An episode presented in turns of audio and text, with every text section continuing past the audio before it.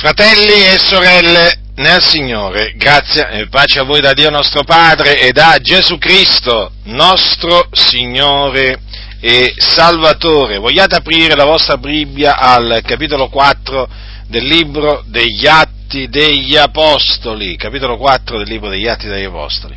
Voglio leggere i primi 13 versetti. Così è scritto.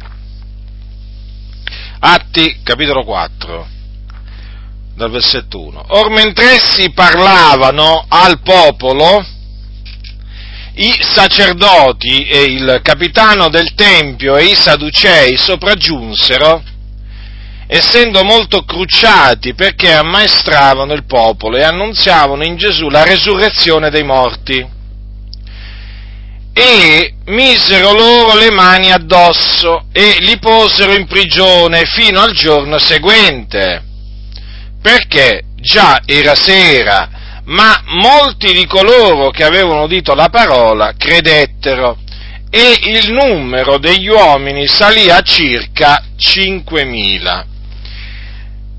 E il dì seguente i loro capi con gli anziani e gli scribi si radunarono in Gerusalemme con Anna, il sommo sacerdote, e Caiafa, e Giovanni e Alessandro e tutti quelli che erano della famiglia dei sommi sacerdoti. E fatti comparire quivi in mezzo Pietro e Giovanni, domandarono con quale autorità, con qual potestà o in nome di chi avete voi fatto questo? Allora Pietro, ripieno dello Spirito Santo, disse loro, rettori del popolo ed anziani, se siamo oggi esaminati circa un beneficio fatto a un uomo infermo, per sapere com'è che questo uomo è stato guarito, sia noto a tutti voi e a tutto il popolo di Israele che ciò è stato fatto nel nome di Gesù Cristo il Nazareno, che voi avete crocifisso e che Dio ha risuscitato dai morti. In virtù d'esso quest'uomo comparisce guarito in presenza vostra. Egli è la pietra che è stata da voi edificatori sprezzata ed è divenuta la pietra angolare e in nessun altro è la salvezza, poiché non v'è sotto il cielo alcun altro nome che sia stato dato agli uomini per il quale noi abbiamo ad essere salvati. Ora essi, veduta la franchezza di Pietro e di Giovanni, e avendo capito che erano popolani senza istruzione, si meravigliavano e riconoscevano che erano stati con Gesù. Dunque Pietro e Giovanni comparvero davanti ai capi sacerdoti e agli anziani del popolo di Israele. Qui siamo a Gerusalemme. E questo dopo che erano stati messi, messi in prigione.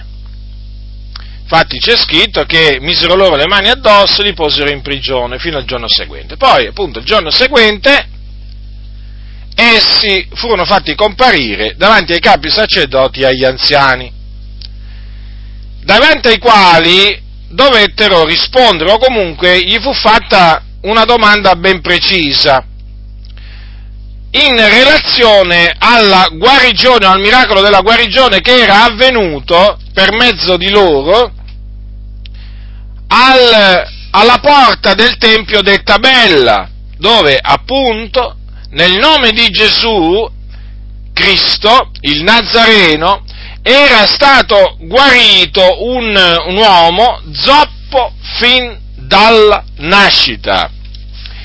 E dunque, in relazione a quel miracolo, gli fu fatta questa domanda. Con qual potestà o in nome di chi voi avete fatto questo? E Pietro, ripieno dello Spirito Santo, e quindi guidato dallo Spirito Santo, mosso dallo Spirito Santo, disse loro le parole che ho letto poco fa. E disse chiaramente a coloro che avevano fatto quella domanda che quell'uomo era stato guarito nel nome di Gesù Cristo il Nazareno. Ma egli non si limitò a dire questo, avrebbe potuto fermarsi a un certo punto, perché la domanda era stata con qual potestà in nome di chi, di chi voi avete fatto questo. Dunque, una volta che, una volta, eh, diciamo, detto che ciò era stato fatto nel nome di Gesù Cristo il Nazareno, avrebbe potuto fermarsi, ma non si fermò perché appunto lui parlava da parte di Dio e proseguì dicendo queste parole. Badate bene che queste parole Pietro le disse ai capi sacerdoti e agli anziani di Israele. Disse loro che voi avete crocifisso. Quindi imputò la crocifissione di Gesù Cristo ai capi sacerdoti e agli anziani. E dopo disse e che Dio ha risuscitato dai morti. Quindi disse loro che essi erano stati i responsabili della crocifissione di Cristo e poi disse loro che Dio aveva risuscitato dai morti colui che essi avevano crocifisso. E appunto, in virtù del nome di Gesù Cristo, quell'uomo compariva davanti ad essi guarito, completamente guarito. Proseguì l'Apostolo Pietro nella, nella sua risposta e disse che Gesù Cristo, il Nazareno, è la pietra che è stata da voi edificatori sprezzata. Vedete? Quindi anche qui c'è un'accusa ben precisa che l'Apostolo Pietro rivolse a quei giudei. Praticamente li accusò di avere sprezzato, rigettato la pietra. La pietra che è diventata la pietra angolare. Infatti voi sapete che la Chiesa è edificata su Cristo Gesù, che è la pietra angolare. E proseguì. Non si fermò mica qua, proseguì dicendo che in nessun altro è la salvezza, poiché non v'è sotto il cielo alcun altro nome che sia stato dato agli uomini per il quale noi abbiamo ad essere salvati. Dunque, vedete, annunziò loro la salvezza in Gesù Cristo, proclamandogli che solo in Gesù c'era la salvezza e c'è la salvezza e che all'infuori di Gesù Cristo non si può essere salvati, non c'è salvezza infatti. Un discorso estremamente chiaro, della cui chiarezza si avvidero subito i capi sacerdoti e gli anziani. Infatti è scritto, ora essi veduta la franchezza di Pietro e di Giovanni, e avendo capito che erano popolani senza istruzione, si meravigliavano e riconoscevano che erano stati con Gesù. Quindi i capi sacerdoti e gli anziani riconobbero che Pietro e Giovanni erano stati con Gesù dal fatto che erano franchi, usavano franchezza, parlavano con franchezza, predicavano con franchezza. E questo è il tema di questa mia predicazione. La franchezza, o meglio, la predicazione fatta con franchezza.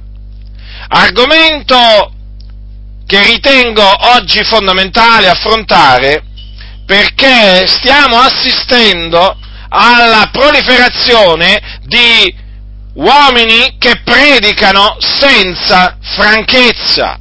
Allora è bene ribadire che la predicazione della parola di Dio va fatta con franchezza, perché questa è la volontà di Dio.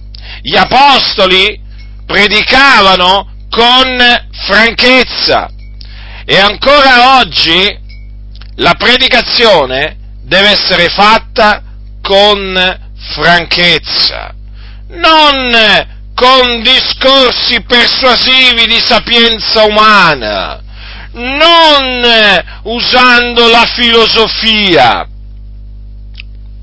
non facendo discorsi ambigui, oscuri, no. La predicazione deve essere fatta con franchezza, esattamente come veniva fatta dagli apostoli. Ora, dopo che, dopo diciamo eh, di ciò, cosa c'è scritto? Che i capi sacerdoti e gli anziani ingiunsero agli apostoli di non, eh, di non parlare nemmeno insegnare nel nome di Gesù. Ma Pietro e Giovanni gli risposero, giudicate voi se è giusto nel cospetto di Dio di ubbidire a voi anziché a Dio, perché quanto a noi non possiamo non parlare delle cose che abbiamo vedute e udite. Vedete che ancora una volta il parlare, eh, il parlare degli apostoli fu un parlare franco, chiaro, che non lasciava alcun dubbio. Allora essi furono minacciati e, lascia, e, e, do, e dopo furono lasciati andare. Furono lasciati andare e gli apostoli tornarono dai loro e riferirono le cose che i capi sacerdoti e gli anziani gli avevano dette. E tutti, uditele, alzarono di pari consentimento la voce a Dio e fecero una preghiera. E in questa preghiera c'è, o meglio, fu formulata una richiesta a Dio, che fu questa. È scritta al eh, capitolo 4, versetto 29. E adesso, Signore, considera le loro minacce e concedi ai tuoi servitori di annunziare la tua parola con ogni franchezza, stendendo la tua mano per guarire, perché si facciano segni e prodigi, mediante il nome del tuo santo servitore Gesù. Che cosa avvenne dopo che terminarono di pregare? Ce lo dice Luca. E dopo che ebbero pregato, il luogo dove erano ronati tremò e furono tutti ripieni dello Spirito Santo e annunziavano la parola di Dio con franchezza. Vedete, ancora una volta, troviamo che i servi di Dio annunziavano la parola di Dio con franchezza. In questo caso, in questo caso possiamo dire che questo avvenne in risposta alla loro preghiera che avevano innalzato al Signore, perché proprio avevano chiesto questo, di concedere ai, servi- ai discepoli, avevano pregato il Dio affinché concedesse ai suoi servitori di annunziare la sua parola con ogni franchezza. E difatti questo gli fu dato. Chiedete e vi sarà dato, cercate troverete, picchiate e vi sarà aperto. Tutte le cose che domanderete nella preghiera, se avete fede le otterrete. Non aveva detto questo Gesù? Sì che l'aveva detto Essi lo sapevano e misero in pratica quella parola. La misero in pratica ed ecco che fecero questa richiesta e il Signore, vedete, concesse ai suoi servitori di annunziare la parola di Dio con franchezza. Dunque è di fondamentale importanza eh, predicare con franchezza come predicavano gli apostoli. Peraltro, qui stiamo parlando di Pietro, di Giovanni e poi eh, di altri servi del Signore, ma vi ricordo che anche, che anche l'Apostolo Paolo era un fedele servitore di Cristo che predicava con franchezza. Tant'è vero che lui, quando, eh, dopo, dopo, diciamo, immediatamente dopo che il Signore lo salvò sulla via di Damasco, sto, sto parlando di Paolo, lui a Damasco praticamente si mise a predicare con franchezza nel nome di Gesù. E cosa questa peraltro che Barnaba, Barnaba, quando lo prese e lo menò agli apostoli, riferì. Infatti c'è scritto al capitolo 9, al versetto, dal versetto 26, e quando fu giunto a Gerusalemme tentava ad unirsi ai discepoli, ma tutti lo temevano non, non, credendo che egli fosse un discepolo. Ma Barnaba, presolo con sé, lo menò agli apostoli e raccontò loro come per cammino aveva veduto il Signore, il Signore gli aveva parlato e come in Damasco aveva predicato con franchezza nel nome di Gesù. Da allora Saulo andava e veniva con loro in Gerusalemme e predicava con franchezza nel nome del Signore. Avete visto? Quindi aveva cominciato a Damasco e proseguì a Gerusalemme a fare che cosa? A predicare con franchezza e durante tutto il corso, diciamo, della sua vita in Cristo, l'Apostolo Paolo predicò con franchezza, si studiò di predicare la parola di Dio con franchezza e chiedeva alle chiese, chiedeva ai santi di pregare per lui affinché Dio gli concedesse di predicare con franchezza, perché così Dio ha decretato e vuole che la sua parola sia predicata, perché qui non si predica la parola di chi che sia, qua si predica la parola dell'Iddio vivente e vero del creatore dei cieli, della terra, del mare, di tutte le cose che sono in essi, delle cose visibili e delle cose invisibili, pensate, stiamo parlando del creatore, della parola del creatore. E questa parola non può essere predicata come se si stesse parlando, non lo so, di un qualsiasi argomento, no, no, assolutamente. La parola di Dio va predicata con franchezza.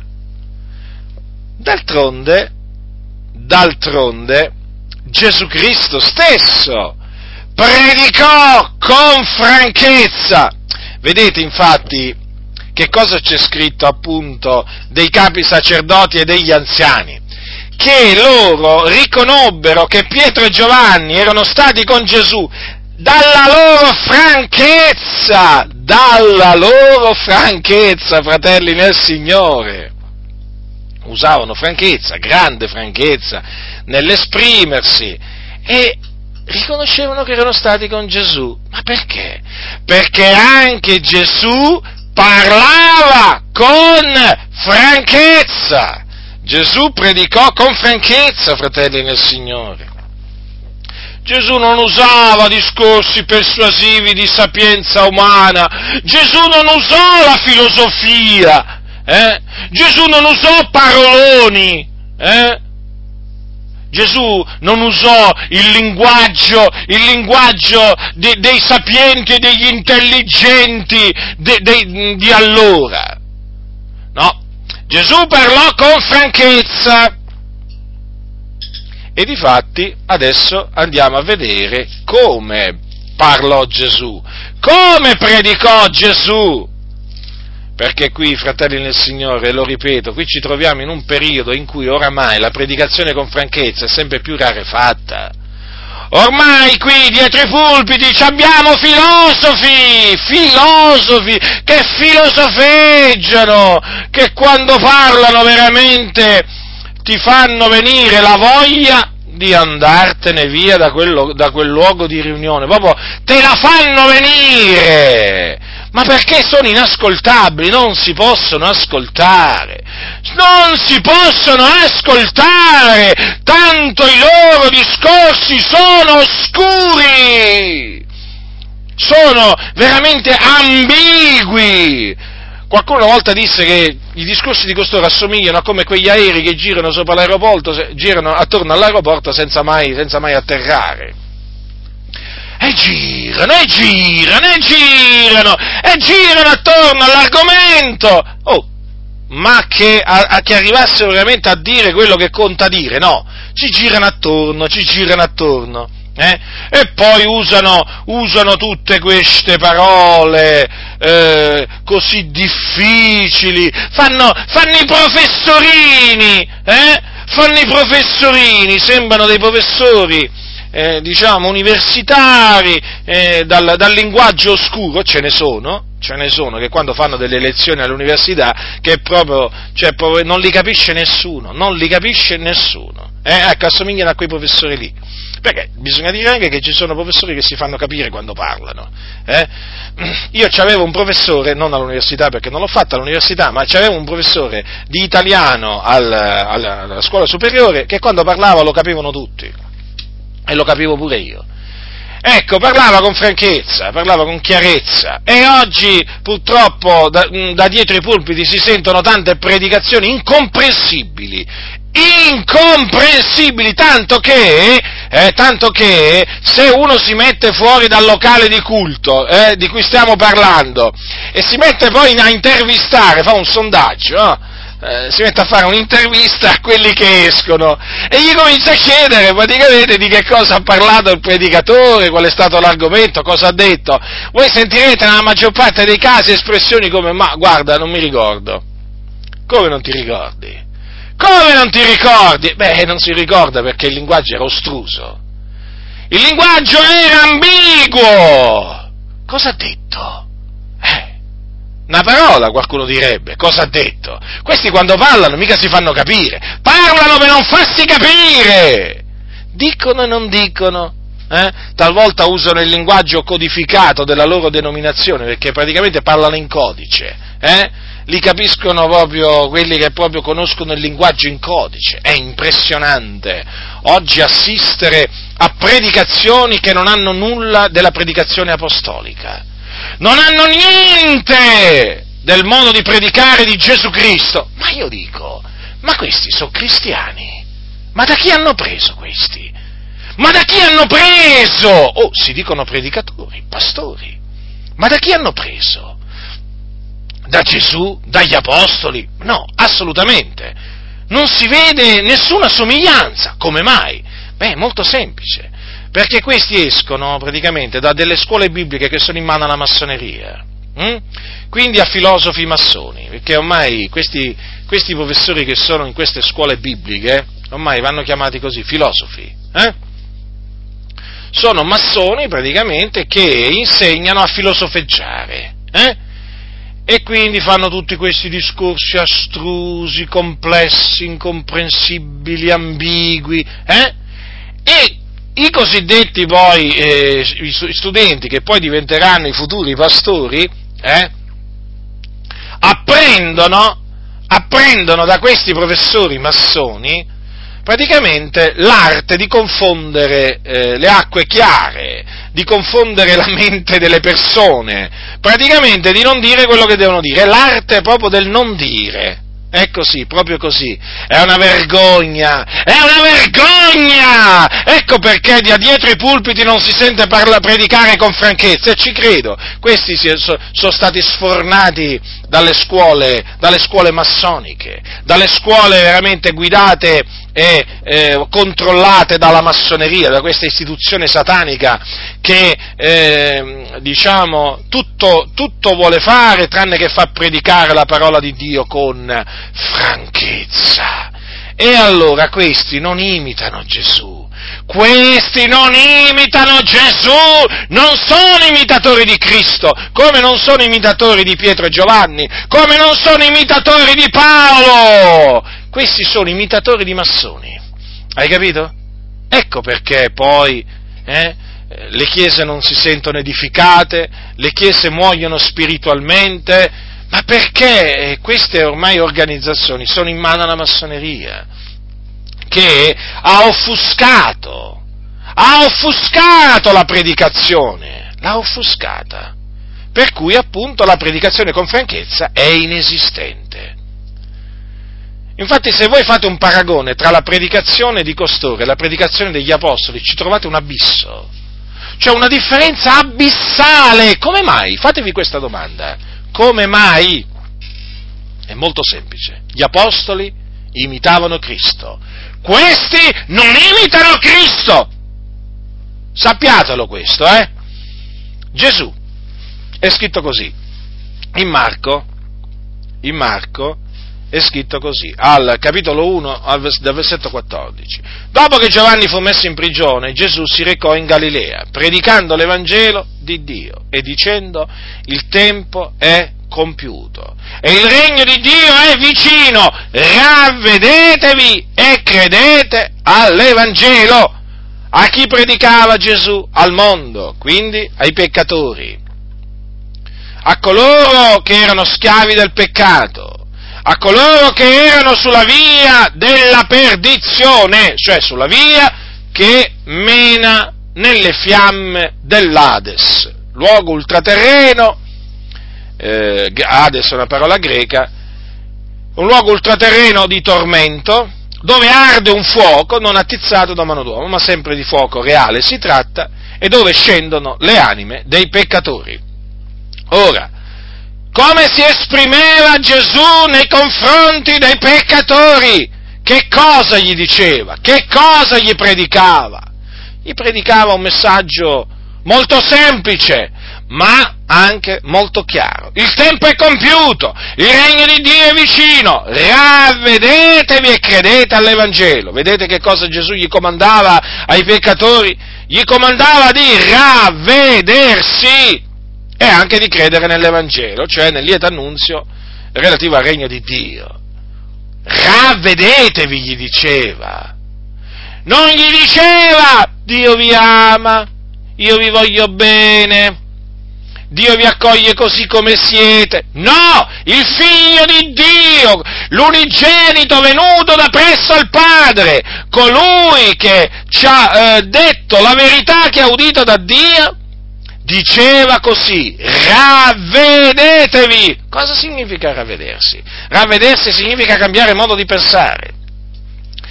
Perché la parola ravvedimento una, deriva dalla parola greca che significa cambiamento eh, di mente, cambiamento di mente e quindi di modo di pensare. Gesù quindi comandava ai peccatori di cambiare modo di pensare, o meglio, gli comandava di abbandonare i loro pensieri malvagi, perché i pensieri malvagi sono in abominio a Dio. Quindi Gesù non rispettava i pensieri diversi, come si suol dire oggi i pensieri diversi, cioè quelli che andavano contro la parola di Dio, no, non li rispettava, non aveva alcun rispetto verso i pensieri storti e perversi, verso i pensieri malvagi degli empi. Infatti gli diceva agli empi praticamente di abbandonare i loro pensieri. Vedete? Oggi Gesù sarebbe considerato un fanatico. Eh? Uno che crede di avere tutto lui la verità, uno che si crede solo lui il salvato, eh? uno che si crede il portatore della verità assoluta. Sì, se Gesù fosse in vita oggi in mezzo a noi, verrebbe accusato in questa maniera. Ma badate bene, non solamente dai musulmani, dai buddisti, dai cattolici romani, ma anche da tanti che si dicono evangelici. Perché sapete, oggi in mezzo alle chiese evangeliche vige appunto no, eh, il, il, cosiddetto rispetto delle idee altrui. Eh? Il rispetto delle idee altrui, che tradotto nella pratica significa eh, che vige il divieto di dire ai peccatori ravvedetevi! Già, eh già. E, e da dove salta fuori sta, sta filosofia? Eh, da dove salta fuori? Dalle scuole bibliche, le scuole massoniche, eh? in mano ai massoni. Ecco da dove viene fuori questo rispetto per i pensieri dell'uomo, Eh? I pensieri, naturalmente, mi riferisco ai pensieri che vanno contro la parola del Signore. Allora, siccome che in queste cosiddette scuole bibliche insegnano, ris- insegnano ai futuri pastori a rispettare il pensiero altrui, è ovvio che gli tolgono il, il, diciamo, l'obbligo di predicare il ravvedimento. Certo, è implicito, è implicito! Gli dicono praticamente guarda che tu non è che devi andare a dire ai peccatori eh, di cambiare modo di pensare, tu non gli devi andare a dire i vostri pensieri sono malvagi e i nostri sono giusti, quindi ravvedetevi, abbandonate i pensieri malvagi, no, tu non ti devi permettere di parlare così perché mancheresti di rispetto verso gli uomini, Mm? Andresti, a, ehm, andresti a violare il diritto diritto, uno dei diritti fondamentali dell'uomo, che è quello di pensarla come vuole lui. Avete capito? La massoneria praticamente sostiene questo, che l'uomo può pensare quello che vuole, l'uomo può credere quello che vuole, e tu quindi non hai il diritto di andargli a dire che lui sbaglia, perché lui ha la sua verità, tu hai la tua, quindi guai a te se ti metti a predicare, ravvedetevi! E questo insegnano nelle scuole, in queste scuole, di, nelle scuole di queste denominazioni, eh? Già, insegnano questo, a rispettare i pensieri, eh? Dei, degli empi, hm? mentre Gesù invece non li rispettava, eh? perché gli diceva di abbandonarli, vedete? E l'esempio di Gesù fu seguito dagli apostoli, perché pure Pietro, per esempio, predicava al mondo, ravvedetevi, pure l'Apostolo Paolo diceva, ravvedetevi, e allora vuol dire che loro ritenevano che la predicazione corretta fosse questa, cioè fosse, la, fosse una predicazione che comprendesse il comando di, eh, diciamo, da dare agli uomini di ravvedersi.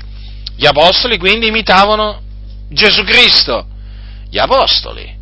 Eh già, gli apostoli, bisogna appunto sottolineare questo, gli apostoli del Signore, colui, coloro che il Signore mandò, perché la parola apostolo significa, la parola apostolo significa mandato, eh? Quindi i mandati, coloro che il Signore mandò a predicare, seguivano eh, l'esempio di colui che li aveva mandati, chiamati e mandati, cioè l'esempio di Gesù. Infatti Gesù, vedete, è scritto chiaramente come predicava, con quale chiarezza, eh? Con quale franchezza! Ravvedetevi! Ravvedetevi, diceva, e gli diceva pure di credere all'Evangelo. Comando, comando, gli ordinava, non solo quindi di ravvedersi, ma anche di credere nell'Evangelo. Quanta franchezza, eh? Con quale franchezza Gesù predicava alle moltitudini. Eh? Ora, anche, que- anche, in questo gli apostoli eh, imitarono l'esempio di Gesù. Infatti, sia Pietro che Paolo esortavano i peccatori, oltre che a ravvedersi, a credere nel Signore Gesù Cristo. E quindi a credere che Gesù Cristo è il figlio di Dio, che è morto sulla croce per i nostri peccati, fu seppellito e il terzo giorno risuscitò dai morti a cagione della nostra giustificazione. Questo è quello che predicavano gli apostoli del Signore. Eh? Questo perché? Perché la scrittura dice che il giusto vivrà per la sua fede, quindi eh, perché l'uomo viene giustificato soltanto mediante la fede in Gesù Cristo senza le opere della legge, quindi non in virtù di suoi meriti, non in virtù di opere buone, ma eh, mediante la fede in Gesù Cristo e quindi per la grazia di Dio. Ecco la ragione per cui gli apostoli predicavano eh, il ravvedimento e la fede nel Signore Gesù Cristo, chiamata la parola della fede. Eh? Loro seguivano l'esempio di Gesù. Sì, fratelli nel Signore, quale franchezza! Quale franchezza! A me piace questa franchezza. Io quando ho scoperto questa franchezza mi sono proposto di usarla io non ero abituato a sentire predicare con franchezza, perché l'ambiente, l'ambiente in cui noi, diciamo, siamo stati, eh, diciamo, abbiamo vissuto dopo la nostra conversione, non era un ambiente dove veniva eh, dove veniva predicata la parola con ogni franchezza, no, nella maniera più assoluta. Hm? Però vi voglio dire questo, nel momento in cui ho scoperto la franchezza nella parola di Dio, investigando le scritture, la franchezza che usava Gesù, la franchezza che usava Pietro, che usava l'Apostolo Paolo, ho detto, ma allora è così che bisogna predicare. E io voglio predicare così! Voglio predicare così, ho detto! E allora mi ricordo, mi misi in ginocchio davanti al Signore e dissi, oh Dio Onnipotente, tu mi hai chiamato a predicare la tua parola, sin da quando ero un giovinetto, un bambino. Dammi di predicare la tua parola con ogni franchezza, come fecero i tuoi servitori antichi. Questa fu la mia richiesta e io ringrazio Dio perché mi ha esaudito e mi ha concesso e mi concede di predicare la parola con franchezza. E io eh, esorto la fratellanza a pregare per me affinché il Signore mi continui a eh, dare di annunziare la sua parola con ogni franchezza come si conviene. E quindi, vedete, fratelli nel Signore, ci troviamo davanti veramente a due modi di predicare completamente diversi. Quello di Gesù e, degli apostoli, e dei suoi apostoli e quello appunto di tanti predicatori oggi. Ma voglio dirvi qualche cosa d'altro. Gesù disse con franchezza ai peccatori anche la fine che avrebbero fatto se non si ravvedevano. O meglio, a parecchi peccatori gli disse proprio dove sarebbero andati perché non si erano ravveduti. Prendete Matteo, sempre in tema di franchezza, eh?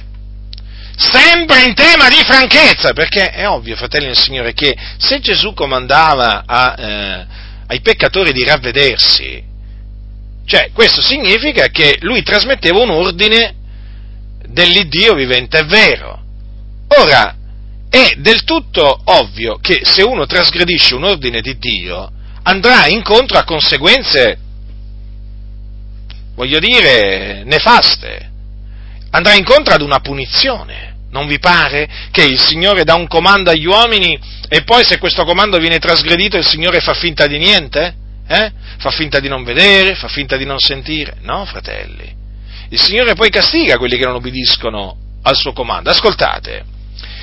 Capitolo 11 di Matteo, versetto 20, dal versetto 20. Allora egli, cioè Gesù, prese a rimproverare le città nelle quali era stata fatta la maggior parte delle sue opere potenti, perché non si erano ravvedute. Notate, eh, fratelli del Signore, perché non si erano ravvedute, quindi erano degne di essere riprese, rimproverate. Per questa ragione meritavano una riprensione e Gesù questa riprensione non gliela fece mancare, gliela diede. Guai a te! E che riprensione! Ascoltate che riprensione! Ascoltate che riprensione! Guai a te Corazin, guai a te Bezzaida, perché se in Tiro e Sidone fossero state fatte le opere potenti compiute fra voi, già da gran tempo si sarebbero pentite con cilice e cenere. E però vi dichiaro che nel giorno del giudizio la sorte di Tiro e di Sidone sarà più tollerabile della vostra. E tu, o Capernaum, sarai tu forse innalzata fino al cielo? No, tu scenderai fino nell'Ades perché se in Sodoma fossero state fatte le opere potenti, le opere potenti compiute in te, ella sarebbe durata fino ad oggi. E però io lo dichiaro, nel giorno del giudizio la sorte del paese di Sodoma sarà più tollerabile della tua. Avete ascoltato, fratelli del Signore, attentamente quello che ha detto Gesù? Che cosa pronunziò Gesù? Un giudizio? O preannunziò il giudizio di Dio contro coloro che non si erano ravveduti? E stiamo parlando qui di città intere. Gesù qui dice, rimproverò le, eh, prese a rimproverare le città Avete capito le città? In queste città era, era, stata fatta la maggior parte delle sue opere potenti. Fratelli, avevano visto i ciechi recuperare la vista, i sordi sentire, i muti parlare, i zoppi camminare. Eh? Avevano visto opere potenti. Eppure non si erano ravvedute. Perché Gesù predicava il ravvedimento, come abbiamo visto. Ravvedetevi e credete all'Evangelo! Questo predicò anche alle città di Corazine, di Bethsaida e di Capernaum. Capernaum peraltro è chiamata la sua città. Allora, fratelli, non si vollero ravvedere, non si vollero ravvedere quanto, quanto sono malvagi gli uomini, anche dinanzi alla vista di potenti opere, eh?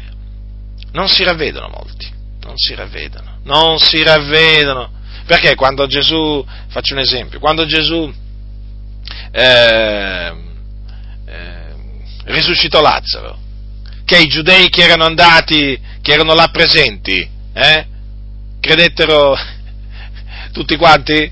Eh? No, no, non dice questo la Sacra Scrittura.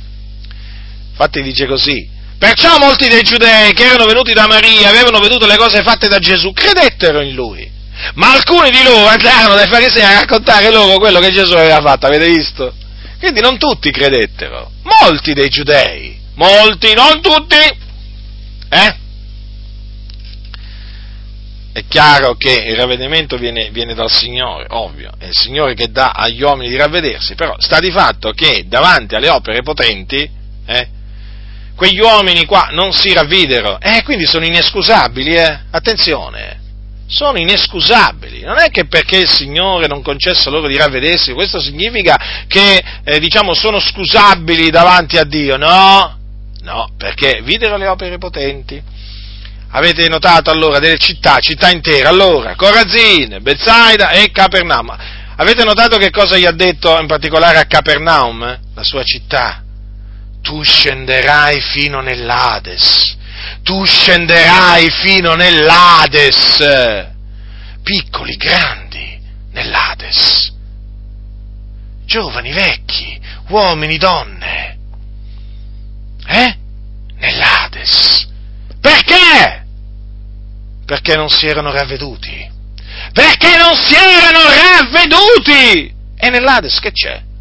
Nell'Ades c'è il fuoco nell'Ades arde un fuoco! E in mezzo a quel fuoco, eh, chi c'è è tormentato. Comprendete?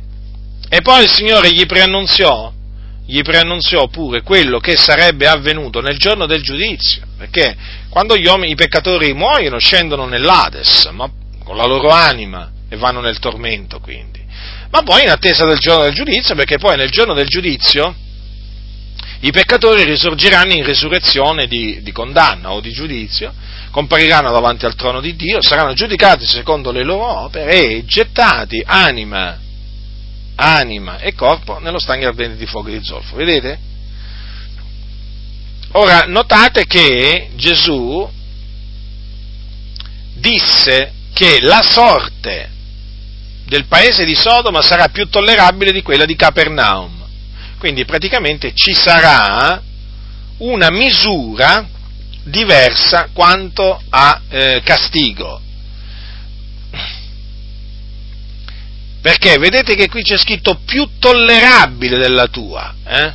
più tollerabile, attenzione, si, sta, si tratterà sempre di condanna, si tratterà sempre di tormento eterno, però notate questa distinzione che Gesù ha voluto fare e sottolineare. Questo per, far, eh, per sottolineare la gravità di, di, di, di Capernaum. Cioè,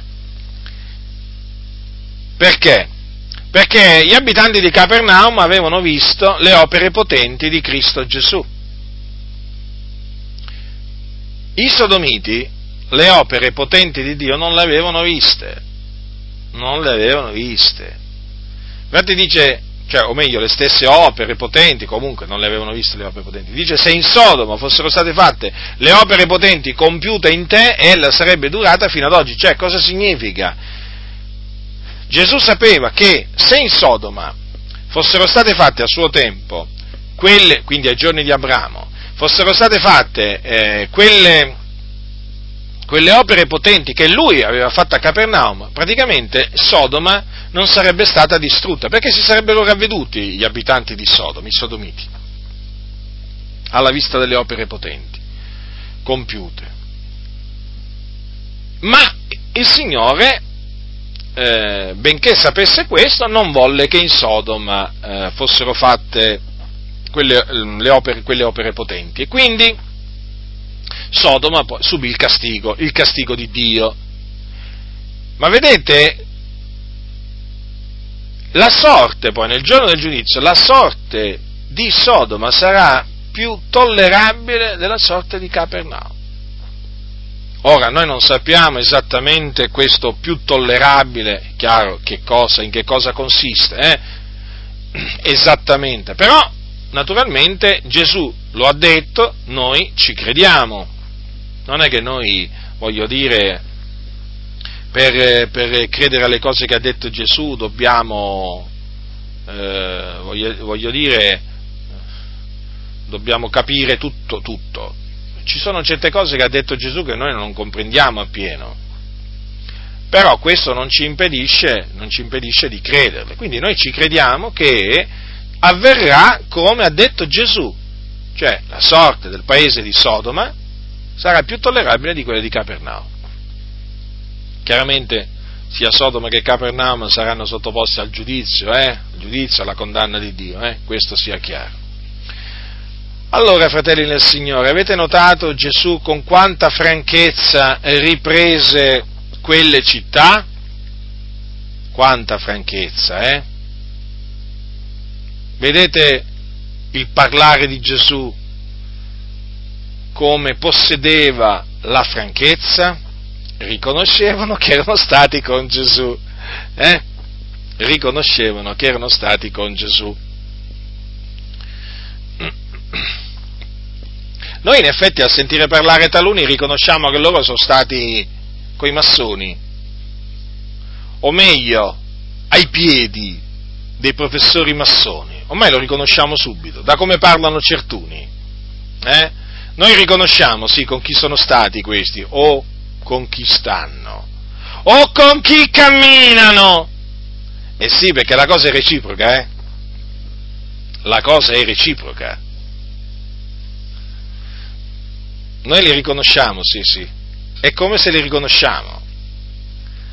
Li riconosciamo da come parlano, dalla loro ambiguità, dai loro discorsi incomprensibili, dai loro discorsi pomposi e vacui. Noi li riconosciamo. Riconosciamo appunto da dove vengono, con chi stanno. Un certo modo di parlare ormai si dà a conoscere Ah certo, loro riconoscono il nostro modo di parlare, eh? vi riconoscono dovunque vi sentono parlare, fratelli del Signore. Eh? Ma noi riconosciamo loro oramai. È come se li riconosciamo. Ora voglio leggervi quello che ha detto, che ha, eh, detto Gesù un giorno dopo che eh, taluni si fecero beffe di lui. Ascoltate, capitolo 16, sempre naturalmente, per eh, confermare la franchezza, eh, la franchezza che usava Gesù nel predicare. Capitolo 16 di Luca c'è scritto, eh, leggerò dal versetto 13. Nessun domestico, queste sono parole di Gesù, Gesù sta parlando. Nessun domestico, o meglio, sta finendo di parlare, diciamo, in un certo contesto, e dice, nessun domestico può servire a due padroni, perché o odierà l'uno e amerà l'altro, o si atterrà all'uno e sprezzerà l'altro. Voi non potete servire a Dio ed a Mammona. Ora i farisei, che amavano il denaro, udivano tutte queste cose e si facevano beffe di lui, ed egli disse loro, voi siete quelli che vi proclamate giusti dinanzi agli uomini, ma Dio conosce i vostri cuori, poiché quel che è eccelso fra gli uomini è abominazione dinanzi a Dio. Che franchezza, fratelli nel Signore, che Dio ci conceda la stessa franchezza. Eh, da usare nei confronti dei moderni farisei, di, di, di, cui sono infestate le chiese, che amano il denaro e quando ci sentono predicare contro l'amore del denaro si fanno beffe di noi come i farisei di allora si facevano beffe di Gesù. E Gesù che cosa gli disse? Voi, eh, voi, voi, siete quelli che vi proclamate giusti dinanzi agli uomini ma Dio conosce i vostri cuori, poiché quel che il cielo fra gli uomini è abominazione innanzi a Dio. Come dire, potete prendere in giro gli uomini, ma non Dio. Davanti agli uomini, certamente, i farisei apparivano giusti, ma che cos'erano davanti a Dio? Eh, davanti all'Iddio vivente è vero che scruta i cuori e le reni, che conosce i pensieri dell'uomo che conosce il cuore dell'uomo. Che cos'erano i farisei? Abominazione, abominazione dinanzi a Dio. Che parola, che parola! Ma oggi quando dici, quando tu usi la parola abominazione, eh, appena la usi, si scatena la rivolta in mezzo alle chiese. E che hai detto? Hai detto abominazione, che peraltro è una parola che è scritta nella Bibbia. Abominevole, abominazione, ci sono, eh? ci sono diverse volte in cui appunto viene usata questa parola. Allora, Gesù usò questa parola in relazione a quelli appunto che amavano il denaro e si facevano beffe delle sue parole, delle sue esortazioni, dei suoi comandamenti. Eh? Che giudizio che Gesù lanciò contro i suoi nemici. Eh? Li accusò di essere abominazione dinanzi a Dio. Poi proseguì, la legge e i profeti hanno durato fino a Giovanni, da, quei, da, quel tempo è annunziata la buona novella del regno di Dio ed ognuno vi entra a forza. Più facile è che passino cielo e terra che un apice solo della legge cada. Chiunque manda via la moglie e ne sposa un'altra commette adulterio, chiunque sposa una donna mandata via dal marito commette adulterio. Ecco che Gesù poi racconta la storia del ricco e del Lazzaro. Or v'era un uomo. La storia è, non la parabola come dicono i falsi testimoni di Geova. Sono falsi perché chiaramente non sono autentici testimoni del Signore.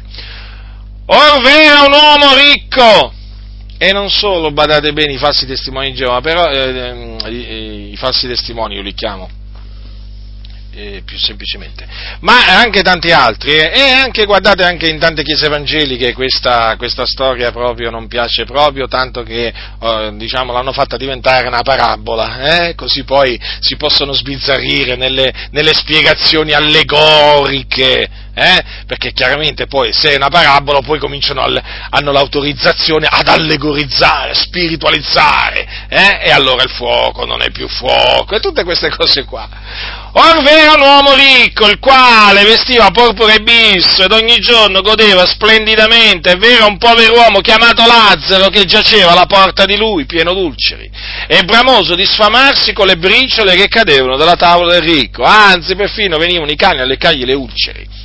Ora venne che il povero morì e fu portato dagli angeli nel seno d'Abramo, morì anche il ricco e fu seppellito.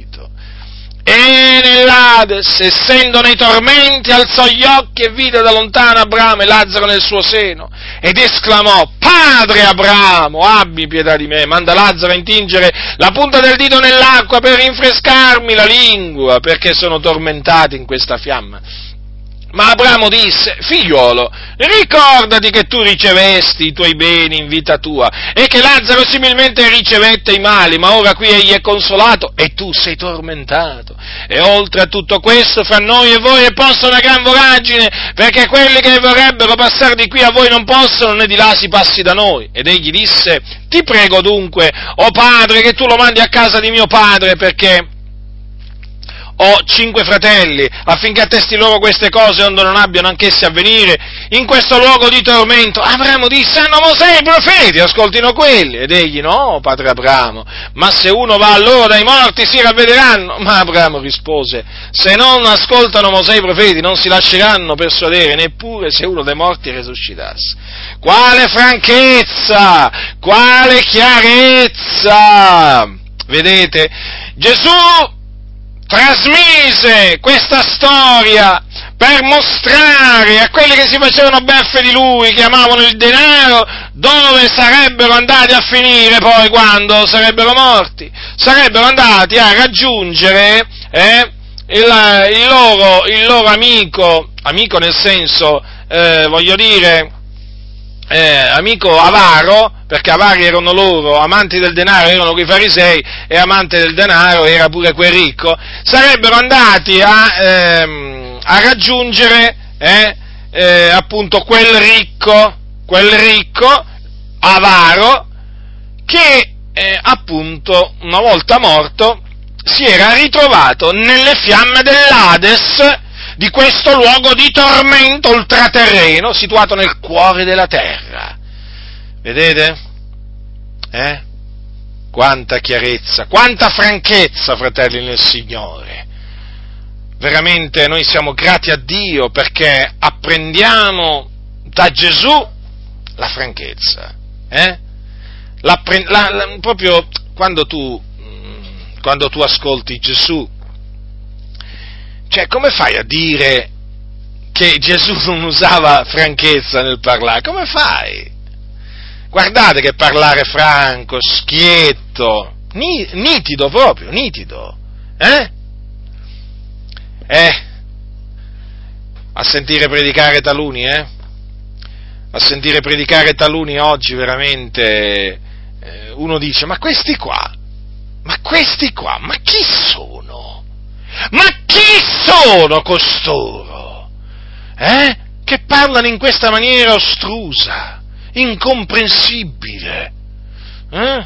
E quando parlano sembrano dei filosofi. Ma chi sono questi? Ma questi non sono stati chiamati da Dio a predicare.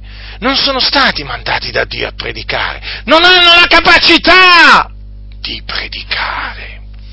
Capite? Ecco perché parlano in quella maniera è molto semplice, diciamo, spiegare la ragione per cui costoro non, non, predicano con franchezza, non sono mai stati chiamati da Dio a predicare. Taluni hanno bisogno di leggere dei foglietti davanti a loro, ma proprio devono leggere tutto il sermone, eh? E devono stare attenti a non perdere il filo, perché sennò veramente è terribile quello che gli succede davanti a tutti, eh? Infatti voi lo vedete, li vedete, li sentite quando parlano, eh? sono tutti impacciati, sono tesi, sono tesi, tesissimi. E ci credo, e ci credo. Si sono preparati loro, la loro predicazione nei minimi particolari, la devono recitare così come l'hanno scritta e quindi non possono saltare nemmeno un punto e virgola, per dire eh? È chiaro, quando voi li sentite parlare, ma che vi viene voglia di sentire parlare persone del genere? Eh? Che dietro il pubblico sembra che stanno recitando. Sembra, sembra, che stiano recitando, so, il copione di, un, eh, so, io, di un'opera teatrale, eh, di, una scena, di, una scena, di un film, eh, perché voi sapete, no? Quando gli attori devono, eh, sia gli attori di teatro che gli attori di cinema devono, rec- devono recitare, naturalmente si devono attenere al copione, eh? al copione, quindi devono recitare esattamente in quella maniera, con quel tono che gli hanno detto, devi usare questo tono. E così succede in queste scuole bibliche. Eh? Cosiddette scuole bibliche, eh? proprio insegnano a parlare, come, a predicare come non si deve predicare praticamente. Infatti voi avvertite loro, nella loro predicazione artificiosità, sono predicazioni artificiose, non sono predicazioni che vengono fatte mosse da sincerità, con franchezza, con chiarezza, eh? da persone veramente spinte dall'amore di Cristo, ma che? Niente di tutto ciò, niente di tutto ciò, niente di tutto ciò non esiste la franchezza nel loro modo di parlare. Diciamo che però c'è, un, c'è un, un solo, una, c'è una sola eccezione. Eh sì, questo devo dirlo, devo dirlo, in effetti sì, devo riconoscere che c'è solamente, eh, è solamente una predicazione che, eh, diciamo, loro la fanno con franchezza. E quando devono parlare della decima, oh, allora lì tu senti, li senti parlare con franchezza, oh con quanta franchezza. Infatti arrivano persino a dire se non date la decima siete dei ladri dei ladri. Quando mai questi qua direbbero mai a dei ladri, ravvedetevi, credete nell'Evangelo? No, però lo vanno a dire ai santi, se non date la decima derubate Dio, siete dei ladri, Dio maledirà la vostra vita. Ad alc- alcuni si spingono a dire no, a te che cerchi moglie non ti farà trovare moglie, a te che cerchi marito non ti farà trovare marito, a te che cerchi lavoro non ti farà trovare lavoro, e a te che cerchi casa non ti farà trovare casa. Insomma, insomma, questi sono tremendi. Eh, usano una franchezza terrificante quando devono, devono veramente parlare della decima. Eh? Per quale ragione tutta questa franchezza? Come mai? Come mai? Da, da, dove viene questa franchezza quando devono parlare della decima? Ma viene dall'amore del denaro, eh? di cui loro sono pieni, perché loro non hanno l'amore di Cristo. Eh? Loro hanno l'amore del denaro e l'amore del denaro li costringe, li costringe a parlare con grande franchezza in merito al denaro. Avete notato quando chiedono i soldi come parlano con franchezza? Oh, lì veramente, cioè, eh, lì sì che la usano, eh? Date soldi pesanti, eh, fratelli! Facciamo un'offerta silenziosa, eh? Capito? Eh, come sono? Ma, ma che franchezza! Ah, io rimango colpito, ma più che colpito, indignato, nauseato, schifato da questa loro franchezza usata nel chiedere appunto la decima che non deve essere richiesta alla, alla, fratellanza perché il precetto della decima è un precetto della legge di Mosè, non è un precetto della legge di Cristo. E quindi non va insegnato, non va imposto, non va ordinato, sono altri precetti che vanno ordinati nella Chiesa dell'Iddio vivente, colonne base della verità. E invece questi, pieni dell'amore del denaro come sono, eh, dato che devono fare la vita da nababbi, dato che devono costruire le loro cattedrali, eh, per diventare famosi anche le loro ville, eh, allora ecco che quando si tratta di parlare di denaro tirano fuori una franchezza che tu ti meravigli, dici, ma, ma co- come mai sono così chiari? Come mai sono così franchi? Ma perché è gente malvagia questa, capite? È gente malvagia. Ai peccatori questi non gli predicano il ravvedimento, la fede in Cristo, il giudizio di Dio a venire, però ai santi quando si tratta appunto di estorcergli il denaro, eh, quanta franchezza tirano fuori, se non date la decima, il Dio vi maledirà, come dire, ve la farà pagare, avete capito? E tutti, e tutti si impaurano, tutti, tutti, quasi tutti, eh? una volta, adesso ormai, cioè, devono stare molto attenti perché oramai, oramai diciamo che c'è un esercito di fratelli in mezzo alle chiese che veramente sono capaci proprio pubblicamente a turargli la bocca a questi cianciatori, eh? Appena gli sentono dire cose del genere, eh? appena cominciano a sentire opprimere la fratellanza in questa maniera, eh? appena, appena, vedono e sentono queste cose ci sono fratelli che sia pubblicamente che privatamente tappano la bocca eh? a questi servi di Mammona, una volta erano tutti lì a tremare, eh, come tremavano, tutti quanti, tremavano come una foglia, il pastore, l'unto dell'Eterno ha detto che se non do la decima il Dio mi maledice, e adesso sì, valla a sentire uno che dice pubblicamente così, lo sa sanno, lo sanno adesso, lo sanno i servi di Mammona, che c'è un esercito eh, pronto veramente a levarsi a favore della verità e quindi contro l'imposizione della decima, lo sanno e di fatti adesso sono diventati un po' più cauti, diciamo così, va?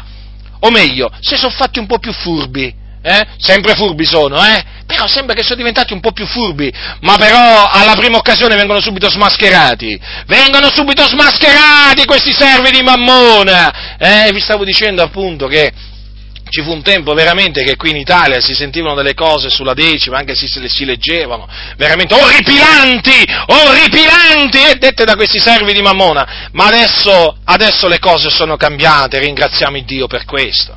Ringraziamo Dio perché la computazione dell'imposizione della decima eh, ha avuto effetto, grazie al Signore, perché veramente tantissimi fratelli e tantissime sorelle, un po' in tutte le chiese, eh, dove appunto queste, questa, la decima veniva imposta, adesso non la danno più, non la danno più.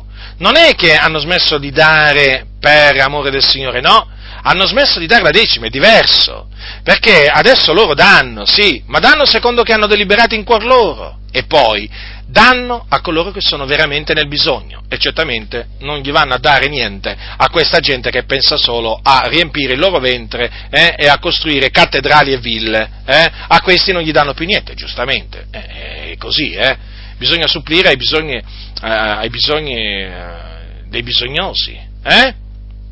non è che bisogna andare a far diventare i ricchi ancora più ricchi, no, no, bisogna aiutare i poveri, bisogna aiutare coloro che sono nel bisogno. E adesso questi fratelli, siccome che si sentono liberati dal gioco della decima, dal gioco pesante e opprimente della decima, danno con un cuore allegro eh, e danno a coloro che hanno bisogno.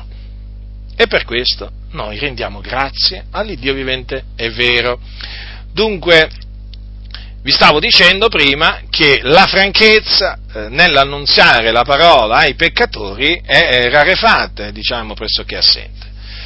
Dai pubblici di queste chiese per quale ragione? Ma perché? Perché costoro non sono stati mai chiamati a predicare dal Signore, perché eh, taluni magari sanno che bisognerebbe predicare così ma non lo fanno perché hanno paura che poi i locali di culto si svuotano. E poi appunto i soldi poi come fanno a raccoglierli? E poi eh, c'è la paura, regna la paura praticamente di parlare con franchezza, perché se tu parli con franchezza oggi vieni subito etichettato come fanatico, fondamentalista, esagerato, integralista. E allora, insomma, oggi invece, oggi invece la maggior parte vuole essere chiamata, eh, vogliono essere chiamati moderati moderati o progressisti, adesso è uscito fuori pure questa, questo termine, no? Vogliono essere etichettati come pastori progressisti eh, o moderati. Eh? Quindi noi, noi, noi, che predichiamo in questa maniera vi lascio, vi lascio immaginare come siamo considerati eh, da costoro, comprendete? Ma perché veniamo offesi, vituperati, derisi, scherniti? Ma perché noi predichiamo con franchezza. Noi predichiamo con franchezza e quindi diciamo ai peccatori ravvedetevi, credete nell'Evangelo, altrimenti perirete, altrimenti scenderete nelle fiamme dell'Ades quando morirete e nel giorno del giudizio, nel giorno del giudizio sarete scaraventati poi quando risorgerete, anima e corpo, nello stagno ardente di fuoco e di zolfo. Ecco perché eh, veniamo, veniamo vituperati da questi cosiddetti evangelici o protestanti. Eh? Questi si sono messi, son messi a protestare, a protestare contro le cose giuste, e invece di protestare contro le cose sbagliate, eh? adesso protestano contro le cose giuste e contro i giusti, non contro i malvagi. Eh? Li sentite protestare, facciamo un esempio, contro la massoneria questi? O li sentite protestare contro i massoni che sono in mezzo alle chiese evangeliche? E quando mai? La massoneria è buona. I massoni, brava gente, da rispettare, che merita tutto il nostro rispetto. Ma come ti permetti tu? Vai a chiamare i massoni malvagi? Ma come ti permetti? Ma da dove vieni? In che mondo vivi? Ti dicono. Ma non lo sai quello che ha fatto la massoneria per l'Italia? Appunto. Li chiamo malvagi perché so quello che ha fatto la massoneria per l'Italia. Sì, sì, so quello che ha fatto Garibaldi, il vostro caro fratello Garibaldi. Eh? Il vostro caro, il vostro, il vostro, il vostro, il vostro.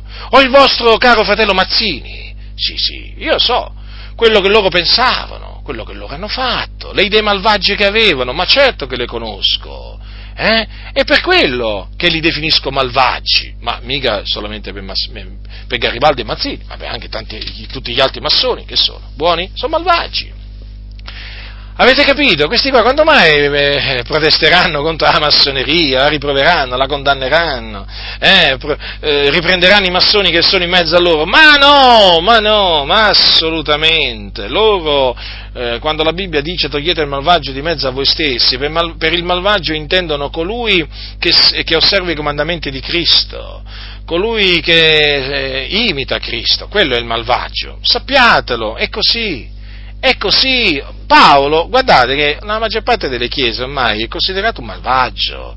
E, e, cosa ci vuole a capirlo? Basta vedere il trattamento che riservano alle sue epistole, sembrano scomparse, sembrano scomparse nel nulla. Si sono volate, volatilizzate le, le, le, epistole di Paolo, ma qualcuno le ha viste, qualcuno ne ha sentito parlare eh, nelle chiese, ma ma sì, ogni tanto Paolo viene citato, ma dico, ma i suoi insegnamenti vengono ancora trasmessi? Ma non mi pare.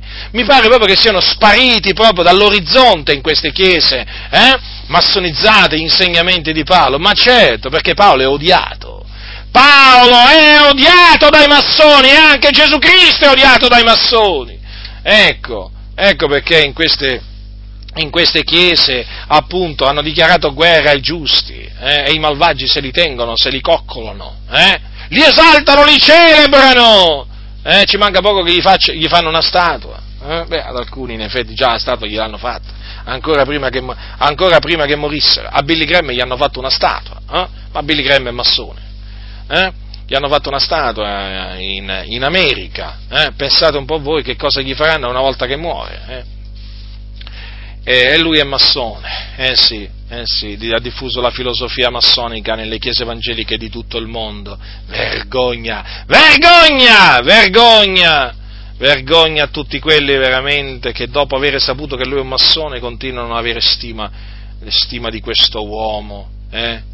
C'è da piangere, c'è da piangere, è stato dimostrato veramente che non serve Dio, eppure ancora molti lo, Molti lo difendono, è stato dimostrato in lungo e largo che è massone, niente, molti ancora lo difendono. E chi lo difende? I massoni come lui. I massoni come lui. Dunque, grande franchezza usò Gesù e grande franchezza usarono gli apostoli nella predicazione e questa, e questa franchezza, eh, fratelli, deve caratterizzare il nostro annunzio della parola, l'annunzio della parola al mondo. Eh? Ovviamente la franchezza deve caratterizzare anche eh, l'annunzio della parola alla fratellanza, però io qua mi sono voluto concentrare sulla predicazione, sulla predicazione della, della parola ai peccatori. Ma badate bene, lo ripeto, la stessa franchezza va usata anche quando si predica la parola alla fratellanza, quando si ammaestra la fratellanza. Ecco, i fatti sono questi, fratelli nel Signore, la scrittura è chiara a tale riguardo quindi, e quindi bisogna attenersi, bisogna attenersi all'esempio, all'esempio di Gesù.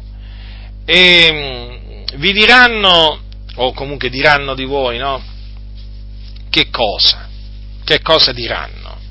Non è che se vi sentiranno parlare, eh, diciamo con franchezza, eh, diranno, wow, quelli sì che sono dei veri, eh, dei veri cristiani, no, o dei veri servi di Cristo, no, diranno, oh, quelli lì, quelli lì sono dei fanatici, quelli sono dei fondamentalisti, quelli sono integralisti, ma quelli predicano con odio. Pensate un po' voi, tu predichi la parola, pensate, tu predichi la parola e vieni accusato di predicare l'odio. L'odio? Come l'odio? E che sto incitando incitando, incitando l'odio io? Eh? Che cosa sto incitando? Eh? Cioè, ma è proprio, è proprio perché, mm, eh, cioè, la, mia, la, mia, predicazione è, proprio, è così proprio perché è mossa dall'amore, dall'amore di Cristo. Eh? Ma le predicazioni mosse dall'odio, ma sono altre, sono altre. La predicazione della parola fatta con franchezza non è una predicazione fatta con odio. Certo, può apparire tale a chi naturalmente poi eh, è rivolta, certo, perché è chiaro che i peccatori ai quali è rivolta la predicazione della parola fatta con franchezza, poi il tuo amore eh, lo scambiano per odio. E invece tu, e invece tu stai dimostrando di amare il tuo prossimo, annunziandogli la parola con franchezza, annunziandogli la parola con franchezza. E così, eh, fratelli nel Signore, è così, l'amore viene scambiato per odio, l'odio viene scambiato per amore.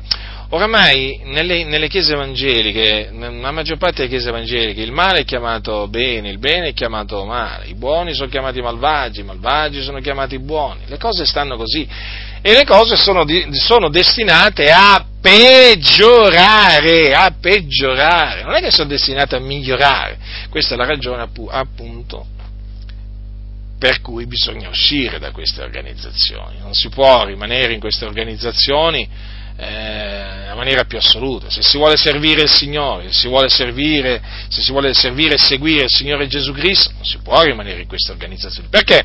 Perché in queste organizzazioni controllate influenzate dalla massoneria, praticamente eh, la parola d'ordine è trasgredire i comandamenti di Cristo eh, far sì che Cristo non venga imitato. Eh, le cose stanno così.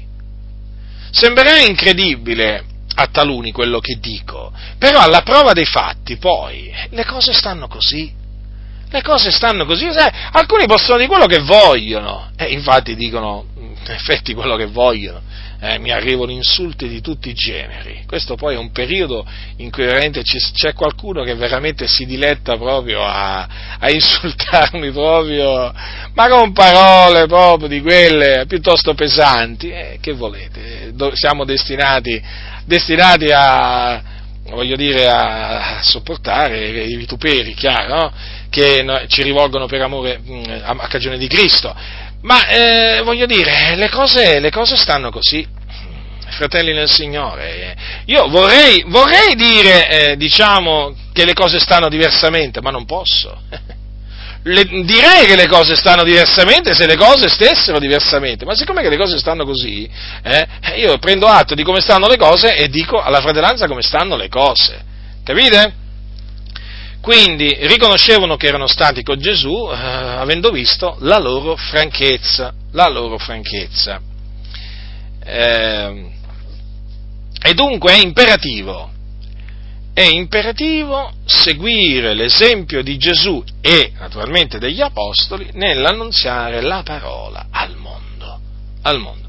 Certo, questo costa derisione, scherno, eh, vituperio, persecuzione anche in questa nazione, eh, certo, ci mancherebbe altro, perché l'Italia non è sotto la potestà delle tenebre, eh? Vabbè, dicono che è una nazione cristiana, vabbè, ma lo dicono perché c'è il Vaticano, ma eh, diciamo che l'Italia eh, è una nazione sotto la potestà delle, delle tenebre, è un, una parte di questo mondo che giace nel maligno.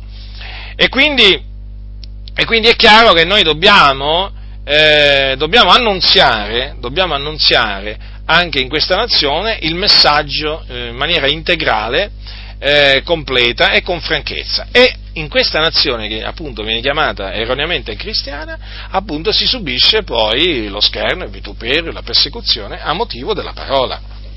Perché? Perché appunto anche in questa nazione eh, il diavolo, chiaramente, dinanzi alla predicazione della parola fatta con franchezza, non rimane, non rimane eh, così eh, a fare niente, no? ma naturalmente si scatena, reagisce, ecco, reagisce.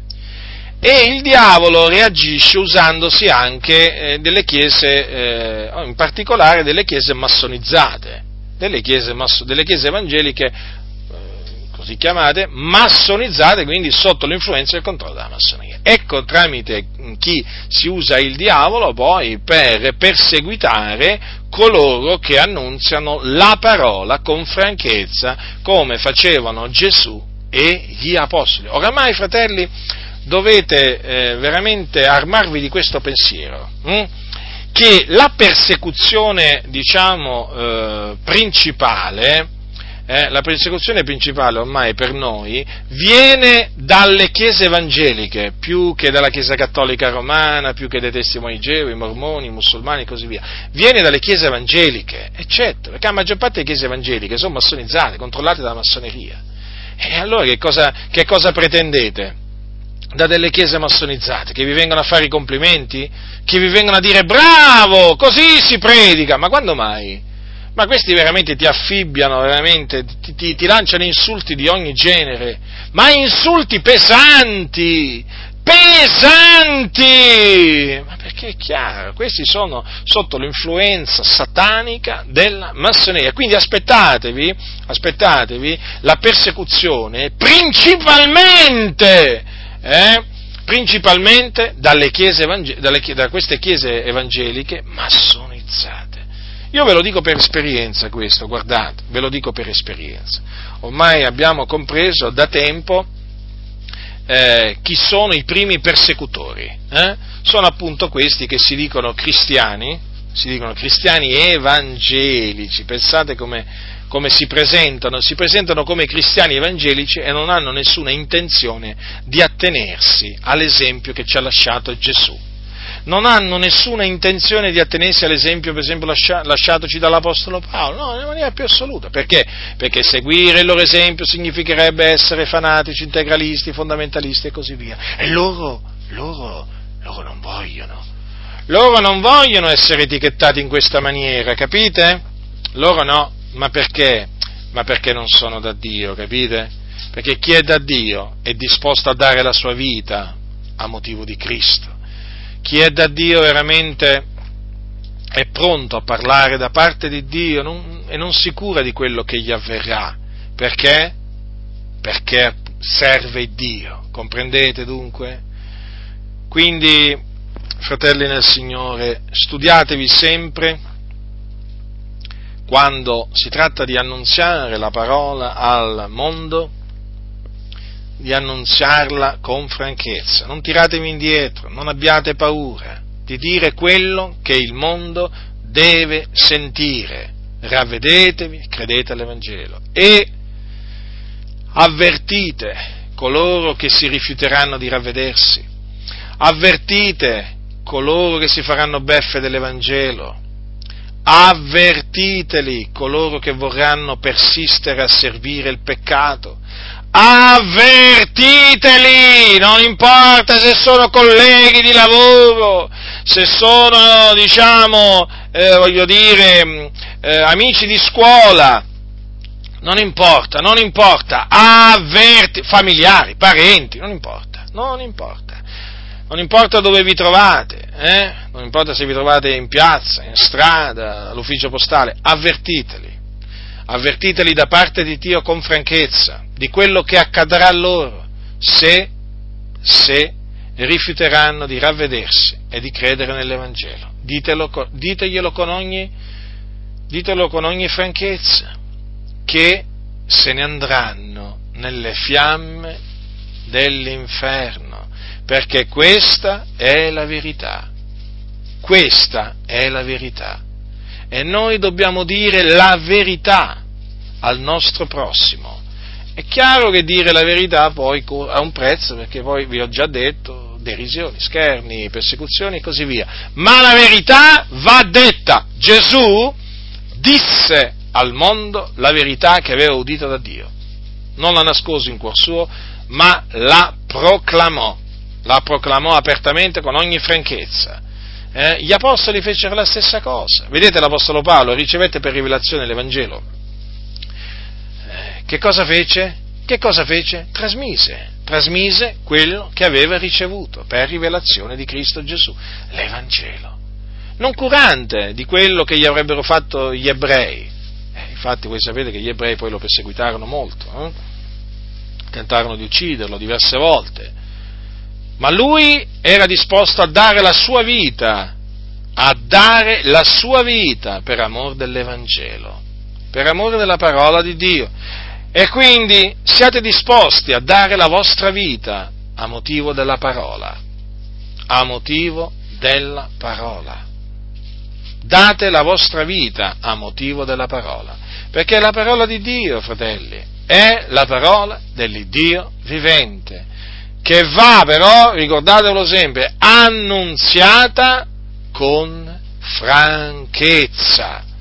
La grazia del Signore nostro Gesù Cristo sia con tutti coloro che lo amano con purità incorrotta.